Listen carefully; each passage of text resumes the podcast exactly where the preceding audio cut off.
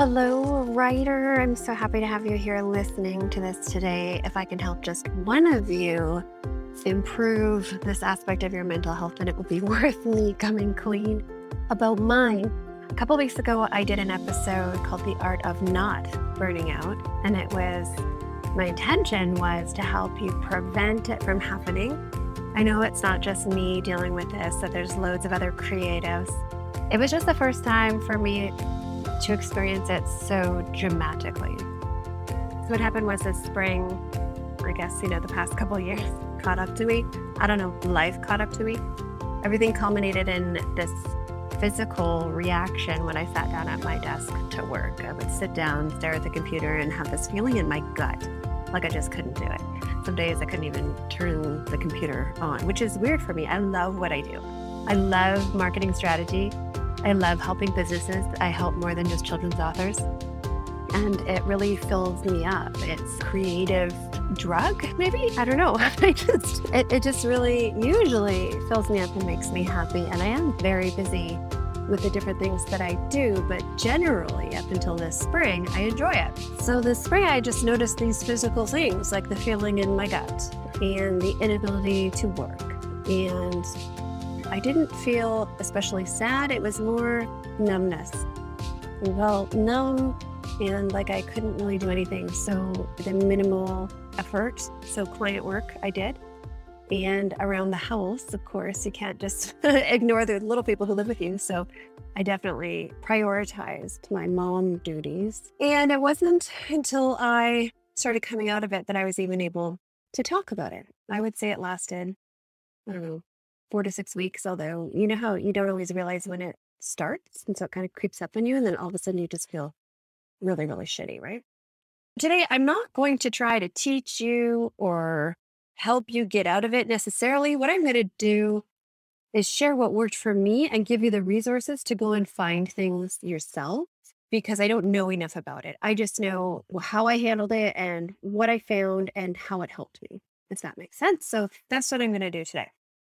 When I first realized, okay, something's not right because I love to work, when I realized I didn't, that I couldn't, that I had the gut reaction of, Ugh. the first thing that I did was try to be a lot more mindful about things like going outside, getting sunlight, having walks, being mindful about what I could see, what I could smell, what I could hear, that kind of stuff. And it sounds silly, but when you're really in the depths of burnout, when I was really in the depths, that was like all I could do, right? I had to walk the kids to school so I could take the long way home and I could listen for birds and I could smell the lilacs and things like that. And, and that helped. That didn't fix it, but it helped. And in the beginning, that was all that I could really do. Second thing was get off social media. I didn't need a lot of encouragement to do that. And I feel like probably most of you wouldn't either. But if you do find yourself constantly looking and going back and scrolling and losing hours of your day, that might be a problem. It was like the last thing I wanted to do was to even go on social media. And so you might have noticed a huge absence. Probably not, because most of you don't know if I'm there or not anyway. But that would be a, a recommendation that I would share with you if if you feel like that is impacting you in your life. The last thing would be for this first few recommendations is do something that brings you joy. And maybe it doesn't bring you joy, but it's an outlet.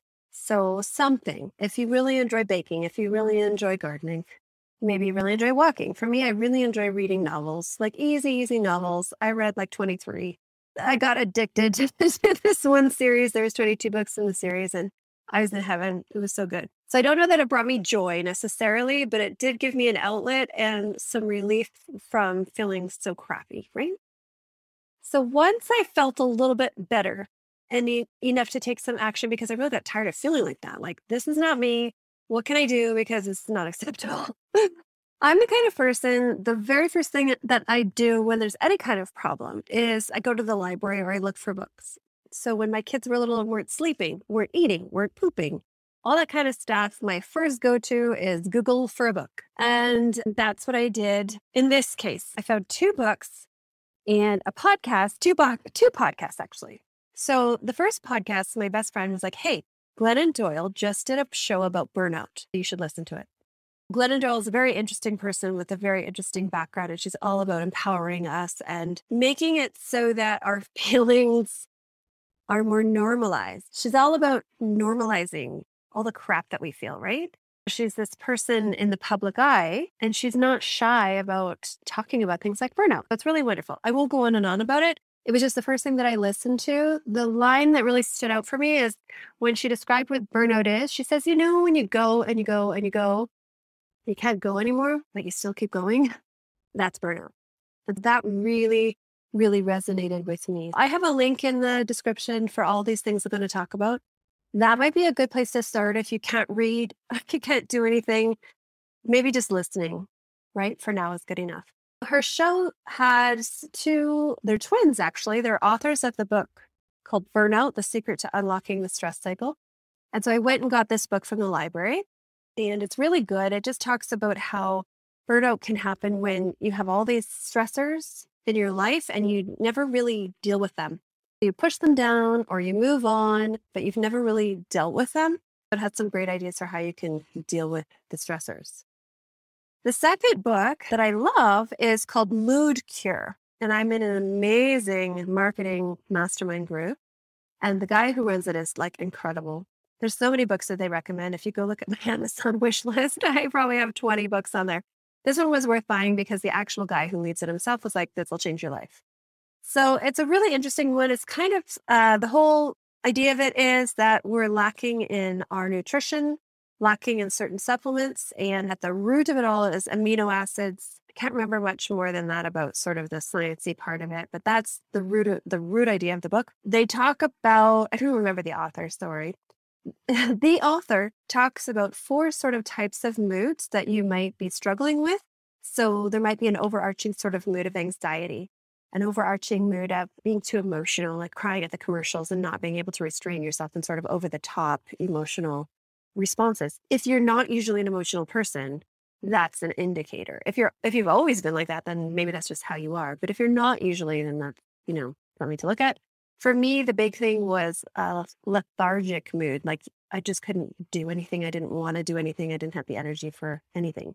There was quite a few tips, supplements, ideas. Then there's a whole section on recipes and getting back to wholesome, natural, good food, that kind of thing. Scrapping the diet, scrap all the diets, common sense eating for 20, 30 years ago, basically. I found this really interesting and I just, I really needed to be able to take some kind of action. And so for me, changing how I eat or adding something in or eating a, eating a supplement, having a supplement, it's something that I can do.